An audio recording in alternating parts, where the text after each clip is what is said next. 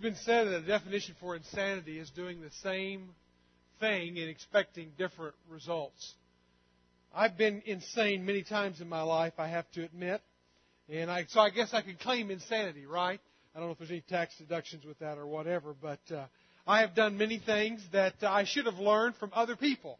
Uh, their mistakes, or I try something, drive it into the ground, and finally, after after wearing out a lot of tools in my life, I figure out this isn't going to work. But sometimes we just get into this mentality that what I'm doing either isn't going to hurt me, and so I'm going to keep doing. Never, never, never mind the fact that previous generations have proven that what I'm about to do fails and creates all kinds of turmoil on the job, in the home, in the life, or whatever. Uh, so it really kind of comes down to insanity. And sometimes I, I think that that, as I said a few weeks ago, Satan does not need new tricks. He just needs new people. He's been doing the same tricks since the beginning of time, and he's getting the same results. Sometimes I think that Satan is not creative. And then other times I think he doesn't need to be creative. He just needs to take out his old tools from his old toolbox, dust them off, polish them up, modernize them, dress them up, make them contemporary, and we'll suck down that hook like everybody, every other fish that's come along. Sometimes we wonder how we can catch a fish, throw it back, and be in it getting caught later on. Sometimes we are about as bright as a fish. And we use that analogy because, as I said last week, a Puritan brought up the idea that Satan was a professional fisherman.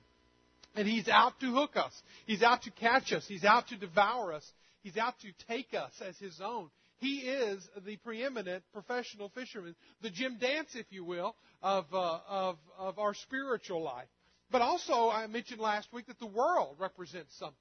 The devil represents per, uh, that professional fisherman, but the world represents that, that, that bait out there that we get sucked into. It's the systems of this world that so much make up what we end up biting down on. And, and the world, excuse me, the world represents, I think that's in reverse. Uh, the world, yeah, the, our flesh represents the hook. The hook is that, that, that element inside of us that catches it, that, that, that we end up biting down on, that we end up devouring it, and it ends up uh, costing us greatly. I think we need to be very much forewarned about the world around us as that tool that Satan uses. God makes it quite clear throughout Scriptures that if you look at the Apostle John in his writings, in, in, in John chapter 15, verse 19, it says, The world hates you. We need to understand that there is not a love affair, there's actually a, a tremendous amount of hate between the systems of our world and followers of Jesus. We run countercultural. We will swim upstream. Any other metaphor you want to put, we are cut from a different cloth, and the world doesn't like that. It will actually despise us. In, uh, in, uh, in Romans chapter 12, verse 2, Paul even said, Do not be conformed to the world. So again, we are encouraged to be careful that the systems that may suck us in, that we might bite down on, could be the very thing, the bait out there that is not healthy for us. James, the half brother of Jesus, said it like this The world's systems, uh, he said it like this in James chapter 4, verse 4. He says, Do you not know that friendship with the world is enmity with God? Now think about that. You want to make an enemy with God? Become a friend of the world bite down on this world, live in the systems of this world in such a way that you become like this world, as Paul said, conform to this world, then you are literally creating an enemy relationship, an adversarial relationship, if I can use the same word, the same root word, that adversarial relationship between us and God. James chapter 4 goes on to say, Therefore, whoever wishes to be a friend of the world makes himself an enemy of God. In the true Lord's Prayer, in John chapter 17, verse 15, this is what Jesus prayed for us. He says, I do not ask that you would take them out of the world, but you would keep them from the evil one. Now, I want you to see the, the parallel that's going on there. He's, he's, he's drawing a connection between the evil one and the world systems in which we live. And again, I don't think that the way that we're going to get away from the systems of this world is to create some kind of monastic community that we're all going to live in. We're all going to be safe and free from the world. The big, bad, evil world is out there and it's going to get us. And so we need to just have our holy huddles and that will preserve and keep us. Remember, I spoke last week of the flesh, that maybe the greatest enemy, the greatest adversary of our life, may be actually ourselves. So let us beware that it's not just the enemy without, it's the enemy within. But the enemy without is very real. But it's not God's desire that we pull away from the world.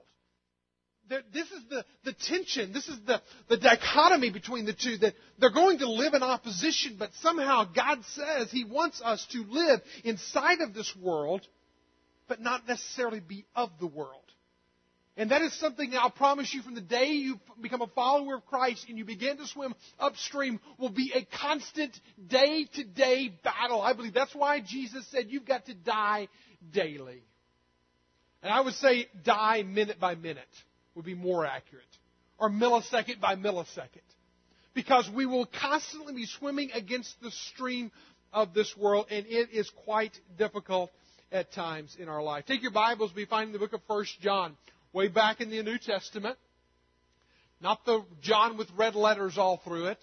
Go way past that and go to 1 John chapter 2, where we'll be today.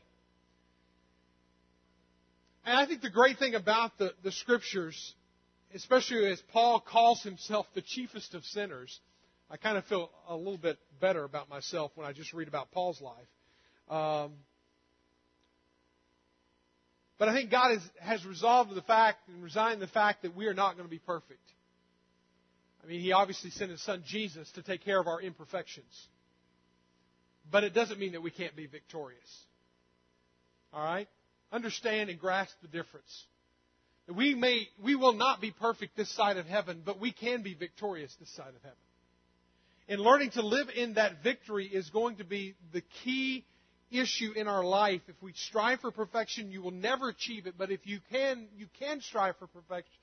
Excuse me, victor, victorious living, and you can achieve that. In John chapter, uh, 1 John chapter uh, 2, we're going to begin reading in verse 14. In the middle part of verse 14, it says this I write to you, young men, because you are strong. I like that. I hope that I am strong. I hope that I am as Joshua was encouraged three different times in one chapter be strong and courageous, Joshua, be strong and courageous. One of the reasons we named our child Joshua is because of the strength and the courage that Joshua had in the midst of adversarial position, being in the minority that he was in, being uh, uh, against even the Israelite people voting against him in his own in his own uh, views. But he was strong, and he speaks here of these young Christians, these young believers because you are strong. And then he says, and the Word of God abides in you. Now don't miss that one. The Word of God abides in you. I really believe that the source of their strength was the source of God's Word. And even early on, in the source of victory in their life has to be tied back to a, a very clear presence of God's Word inside of them, abiding, living, resonating, uh, taking up ownership in their life. I've quoted from Mark Bubeck every week that we've come together because I believe it is the best book on the adversary out there. He said this He says, No one will become strong in warfare who neglects using the Word of God in an active program of memorization and meditation. So, my question to you, and you're victorious and you're, you're seeking after a victorious life, how much does God's word abide in you? But he goes on and he says, because of you, you are strong, because the word of God abides in you. And he says, and you have overcome the evil one. You have overcome the evil one. I like the concept of me becoming an overcomer and not being overcome. I would love to know what it is that makes up this kind of victorious living that I can literally walk in life and not be sucked into the world system. Living in the world system, I am. God didn't take us from that. He didn't even pray that we would leave the world systems, but that we wouldn't become shaped and molded by the systems of our world and by the, the bait and the hook that is out there working in, in, in some kind of synergism of, of life and the pulling us in, sucking us in that we bite down on. How can I be an overcomer. Overcome. You have, You have overcome the evil one. What about this? I can overcome the evil one. Say that with me. I can overcome the evil one. Say it again. I can overcome the evil one. Flip Wilson said a number of years ago, the devil made me do it. It was part of his act. The point is, is that you can be an overcomer. And how does that happen? This is not just one of those feel good messages. This is one of those that you get to that passage of Scripture and you go, okay, God, I'm all for it. Now, how do I get there? How do I live strong? How do I live with your word abiding in me? How do I overcome all this kind of stuff that is out there in this world? And we get, keep reading with me in, in verse 15. He says, Do not love the world or the things of the world. I think one of the things we got to understand is where is our passion? Where's our devotion? Where, where are we drawn? Do not love the world, not even the things that are in the world. Now, this is one of those, again, that you will constantly in your life, you're going to have to push back consciously on because it is so easy to get sucked in to the shiny car and the fast car and the nice home and the nice subdivision and the expensive vacations and the beautiful woman and the cool relationship and the the, the, the climbing the ladder of life, whatever that ladder is. And all the things that make up the world in which we live, he says, don't love it. Don't even love the things in the world. In the world, again, I don't want to create this idea that everything the Bible says about the world is, is wrong because there's seven different usages, usages for the word world in Scripture obviously John 3:16 God loved the world okay? That's the people of the world. But this usage that we speak of is more about the systems. The pop culture the Hollywood the politician the educator the author the friend. Madison Avenue and etc etc etc these systems that become a part of us we must be consciously aware of. Here's a life principle for you. Life principle is that principle that is universal, that is timeless. Satan's ways and offers, Satan's ways and offers will make perfect sense and are widely accepted. But their delivery is always a ripoff. Beware you will find, we will find ourselves in systems in this world that everybody is going. It makes sense. It falls in line. It computes, but, but, it's short on delivery. So what systems of the world do we need to be aware of? What bait and hook out there? And again, these are almost simultaneously spoken of, the bait and the hook that we battle with inside of us. But there are three dangers out there, three dangerous detours as we journey through life, if you will, that can pull us in and make us a part of the world systems. One is pleasures. There are a lot of pleasures out there. There are a lot of things, and we need to be aware of them because pleasures is when we, by, by our natural passions, we are moved. When my natural passions that are very natural and very innate, when they are driving me forward and I'm living by that natural instinct, then Satan, all he has to do is hang a little system in, the, in front of us, hang a little bait in front of us, hang a hook in front of us with the bait of a natural desire, and all of a sudden we bite we bite. And we become a part of, we are a sensory infused individuals. We're obsessed by that in our society. It, it, it, if it tastes good, we eat it, no matter how processed or trans fats are in it. If it's sensual, we'll indulge in it. If it numbs the, the pain, we'll consume it. If it's funny, we'll watch it and laugh with it. If it says don't touch, we'll touch. In essence. Now, I don't know about you, but but when you put a don't, don't touch sign in front of a child, that's like saying touch.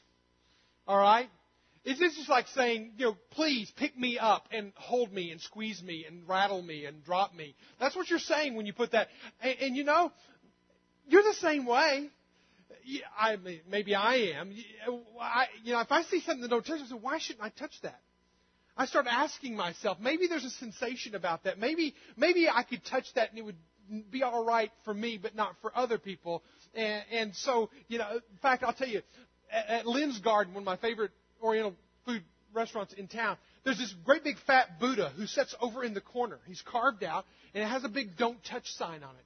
I just so much want to touch his big fat belly, so badly. But there's always people around. But I'm just like, wanting, why can't I touch Buddha's belly?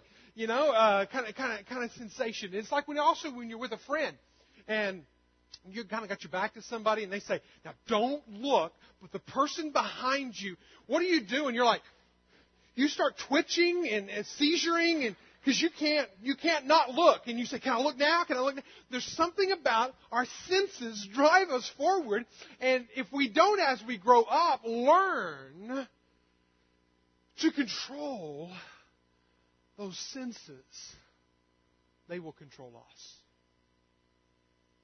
and satan knows it so he'll dangle something in front of us because we have not learned to control the pleasures of the flesh, we can easily get sucked in. Just like a child. Verse 16 says, For all that is in the world, the desires of the flesh. The desires of the flesh. And he even goes on to say, is not from the Father, but from the world. So the reality is that we live in a world, the system that actually thrives on bringing out a sensual sensation and touch and feel and taste and smell and hearing that actually drives us forward if we're not careful and if we do not control it. And I thought this week in just preparing this, what, what, what senses out there, what, what temptations, what systems are in place in our world that really control us? rather than us controlling it. And my friends, I could not, if I had an entire message or two or three, cover all of the senses and all of the systems that titillate and draw in and call in our senses. The fleshly desire, the, the desires of our flesh. And so I just thought of two of them just for the sake of time to just throw two. These things say don't touch, but somehow in our world systems we are touching. And I may hit you with one, miss you with the other. I may miss you with both, and you can create your own. What is it that the desires of your flesh that draw you out? The first one, the first big passion of our world, is an erotic lifestyle. We are a sexually charged culture. We're one of Satan's most common tools from the clergy, those in the ministry, to those in the business world, to those in the home place, to those sitting quietly at their own computer, to those just simply watching as a family television. Is there is this erotic culture that is an undertone that we as Americans have become a part of us. And because Satan has all the time in the world literally on his hands, he, he literally can slowly digress a culture into believing that it's okay. He has all the time in the world. But in our culture today, it's interesting if you look at it statistically. Teens today will see 30,000 more sexual images than their grandparents. 30,000 more. In 1950, as the end of the 1950s came, came around, 30% of the young people approved of sex before marriage. Compared to today, 75%. What's wrong with that? We're seeing a digression in our culture toward a far more erotic lifestyle. I have been called old fashioned and been told to get my head out of the sand because I won't marry somebody who's living with somebody else. And because I challenge somebody to stop living together before you become a member of a church. I'm old fashioned. I got my head in the sand. We're a sexually charged culture with a hook that's shaped exactly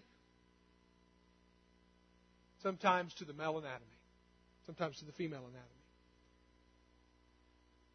Ethan Hawke said it like this. He said Martin Luther King suffered from infidelity.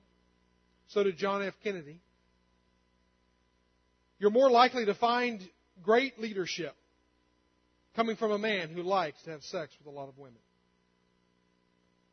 I read that and I thought, you know what?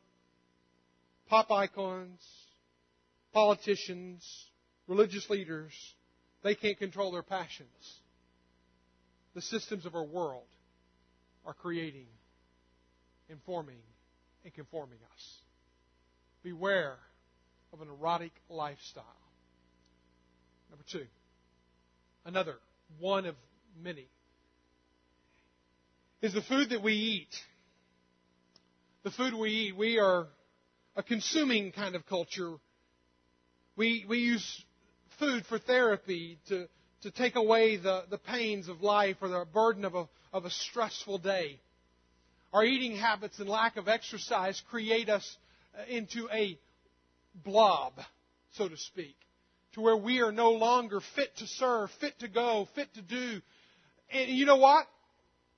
It is exactly describing the Christian culture to a T. A study done by Purdue University. This is not a Sunday school board out of Nashville or anything like that. But in 2006, updated a study by sociologist Kenneth Ferraro. And he said that church members tend to be more overweight than the general population. And that Baptists, in all their fried potluck dinners, 27% of Baptists, we rank highest. What a sad testimony. The most expensive insurance I could find out there was ministerial insurance. I called on that one day. I said, You realize that I'm not buying insurance from you, even though you are designing and marketing towards pastors. And they said, Yes, because you're stressed and overweight. Something to think about. And if it's happening here, it's happening. We've got to be so conscious of our senses, the desires of our flesh, everything from an erotic lifestyle or sitting down at a buffet. Philippians chapter 3 verse 19 says, Their God is their belly, they and they glory in their shame. Notice this last phrase, and their minds are set on earthly things. What a connection. Their God is their belly, their mind is set on earthly things.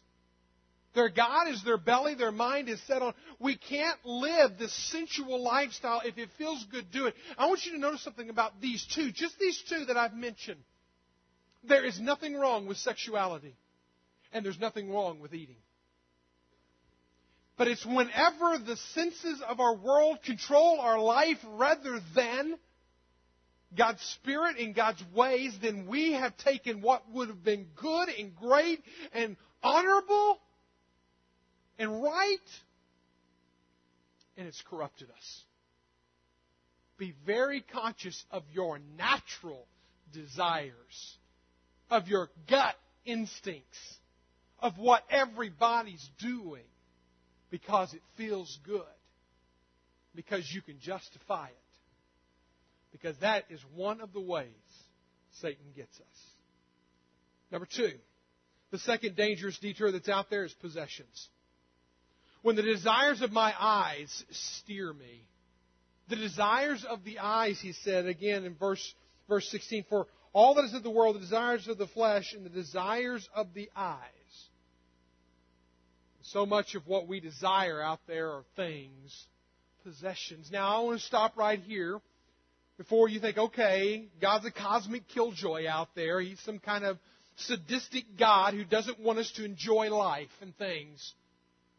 He's not about sadistic lifestyle. In fact, James chapter 1 verse 17 says, Every good gift, every perfect gift is from above, coming down from the Father of lights. 1 Samuel chapter 2 verse 7 says, The Lord makes poor and he makes rich. He brings low and he exalts. I had somebody in my first church, an elderly lady, who believed that anybody who had money was corrupt, evil, and evil. It took the hardest time to try to convince her. I don't know that I ever convinced her that money is not evil. Money is all moral.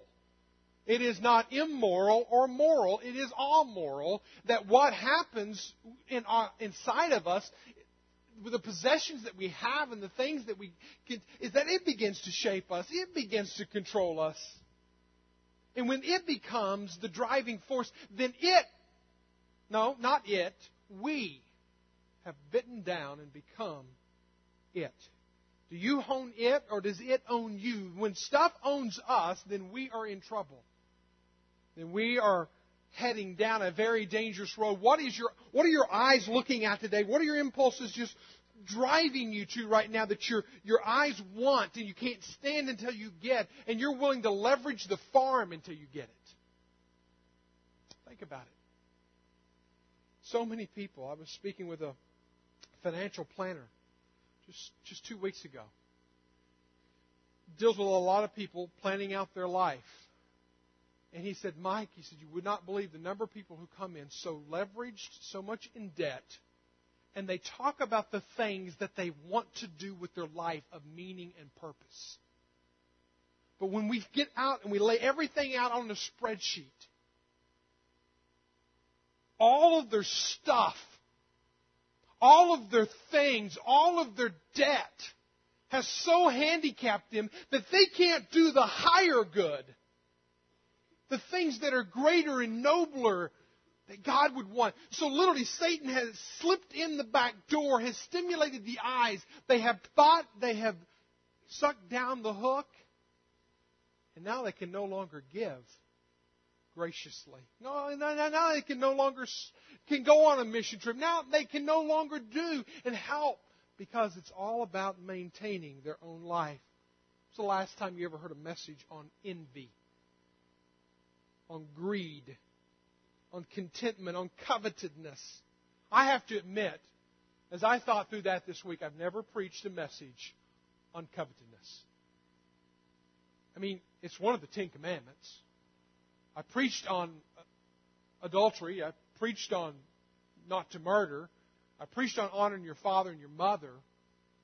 But have I ever preached on don't covet?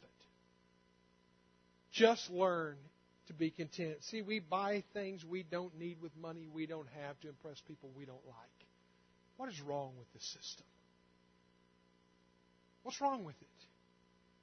We get sucked in and all of a sudden goods become gods. When goods become gods, life becomes hellish. When goods become God, life becomes hellish, and we begin to lose focus.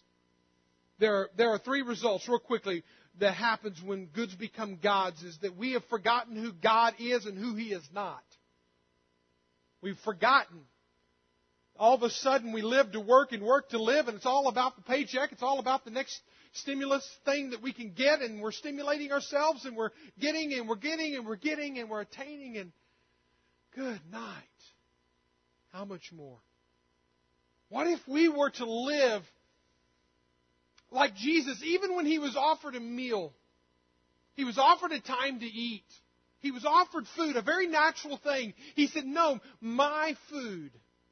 It says in John 4 34, my food is to do the will of Him who sent me and accomplish His work. What if it was, I was about, not about the gods of this world and the things of this world, but my mission was about God's mission. And I literally lived a missional life. I lived on mission like Jesus did. Number two, the second thing that happens when goods become gods is that We've lost our ability to give, to live a 3G giving life. I mentioned this a few weeks ago. And I want it to become just one of those things that we constantly run our thoughts and priorities through. Is my giving generous? Is my giving gregarious? That means unhindered. Is my giving glorifying?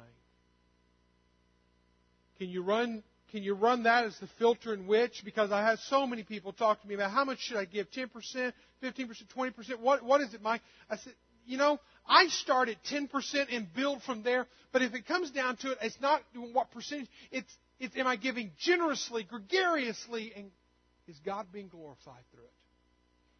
Think about that in your own life. But because when things, possessions, are steering us, it's not God, it's not giving, it's not helping. We are so blessed as a nation. Here in two weeks, we're going to have a dear, probably one of my dearest friends, dearest friends in the world who will be here with us for a day. His name is Friday Siambamba.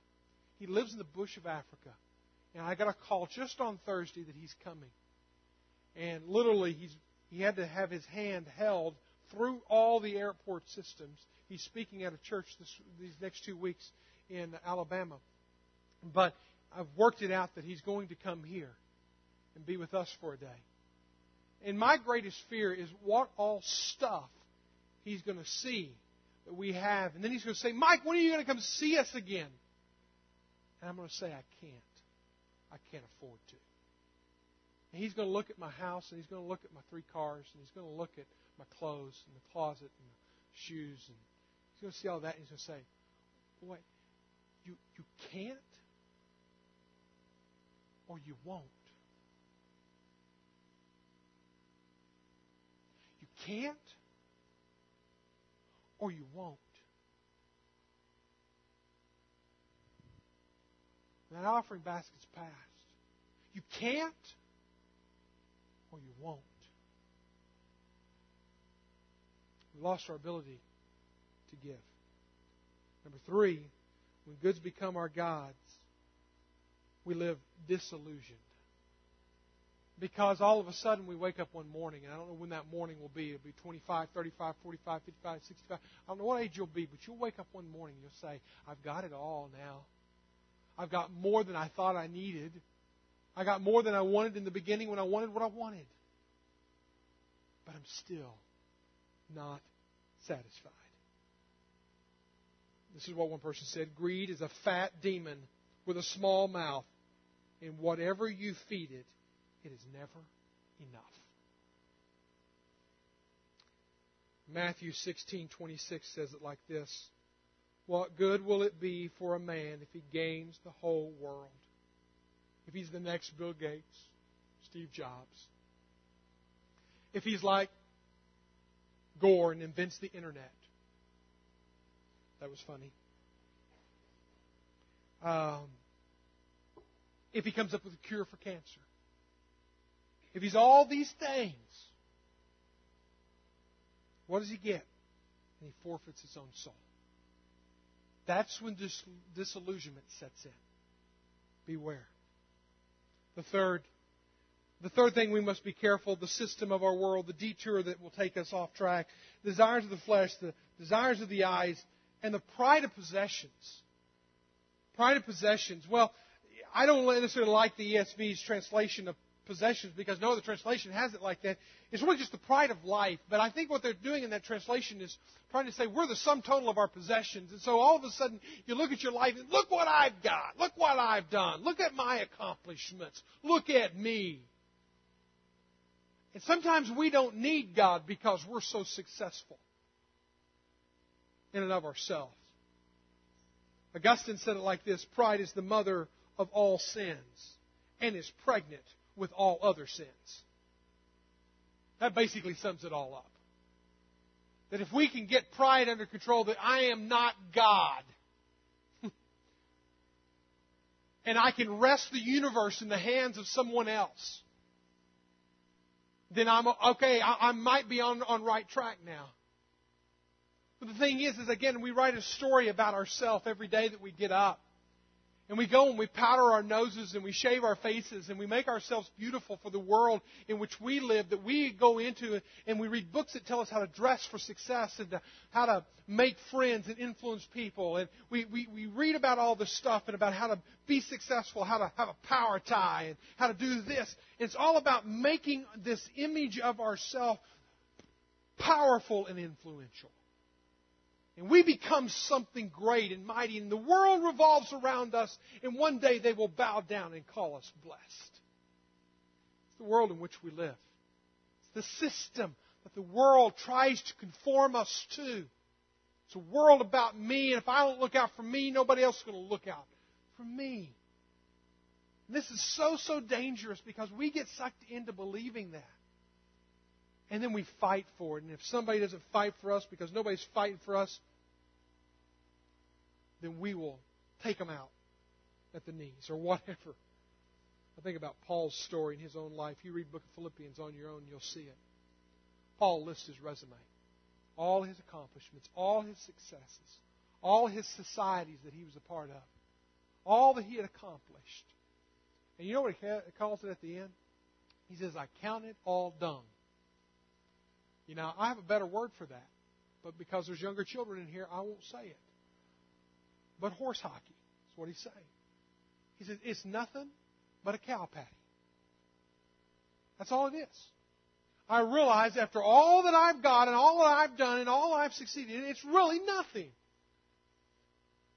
It's not about me being the star of the show, it's about me being the supporting actor. And, and real quickly, I, I want to close to just show you again to where I started in the very first of this message, is that this is full cycle. And you won't have time to get this, but I'm going to give it to your body life group leaders. They'll have it. You can talk about it in your group. But you will see how from beginning to end, from, from, from the time of Adam and Eve to the life, to the life of Jesus to you and me, this has been the same tricks of the trade that Satan's been using. Real quickly, you'll notice that pleasures, the desires of the flesh, when, when Adam and Eve were in the garden, there was a sensual appeal for what she couldn't have. She saw a tree. She had all the other trees, but she wanted the tree that she couldn't get. There was that desire of the flesh. Jesus was tempted after 40 days of fasting to turn a rock into bread. Obviously, he's a very hungry individual at this point. Again, to stimulate the senses. Questions for you and I is what are we craving? What are you not able to say no to? What are you impulsively buying or consuming? Possessions is another thing that we deal with, and we talked about that. That longing for more. In Genesis 3 6, the tree was desired to make one wise. And as if they were perfect, they were perfect, they were sinless, they were literally walking with God. What more could you want or need? But Satan sold him a bill of goods that if you'll take of that tree, you'll be wise. Wasn't enough. God, when God alone isn't enough, nothing is enough. Jesus was tempted that he could own it all. He showed him all the kingdoms of the world, Satan did. My question for you and me is where, where are you lacking contentment? What does it take to buy you? What's your price tag? Everybody has a price tag. What's your price tag? Then there's the pride. That equivalency of, of to be equal with God is what the temptation was for Adam and Eve. That you will be like God. And then, of course, when Jesus was, was standing on the corner at the precipice of, of the temple and he's about to step off, and all the angels would come down and swoop him up and pick him up, it would be a show of angelic power and fame. He would be praised for sure among all the people. Questions for you and me is what is your greatest accomplishment? And emphasis is on your greatest accomplishment. Secondly, is how are you honoring God in your successes? See, pride will rob us of that. Possessions will rob us of that. Pleasures will rob us of that. This is the world that we get sucked into. You say, Mike, it's too hard out there. I can't live any other way. It's the real world. You've got to face that. Mike, get your head out of the sands. Talk again. I want to read one last verse to you. 1 Corinthians chapter 10. And I want you to just let this verse just resonate in your mind. 1 Corinthians chapter 10 verse 13. No temptation has overtaken you that is not common to man. God is faithful and He will not let you to be tempted beyond your ability. But with the temptation, He will also provide a way of escape that you may be able to endure it. As the folks that are going to be part of our drama will come on up, here's the, here's the challenge today. You have a way of escape. You have a way of escape. Are you going to live in the escape or are you going to live in the excuse? Because if you were to live in the excuse, you'll say, oh, but Mike, pride. You know, if I don't promote myself, who will? Oh, Mike, you don't, you don't realize, Mike, the temptations of my flesh are so great I can't control them. Are you going to live in the escape? Are you going to live in the excuse? Let's pray together. Lord, we bow before you.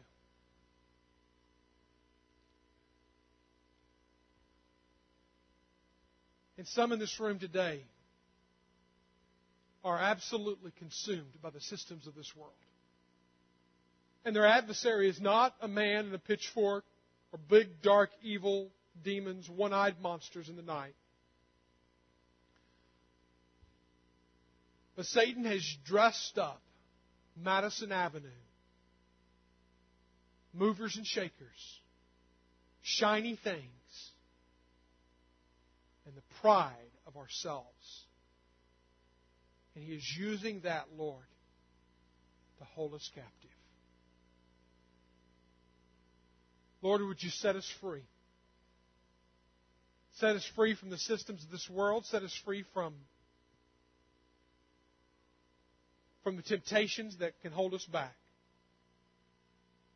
Lord, show us the escape hatch and help us to give up the excuses. In Jesus' name.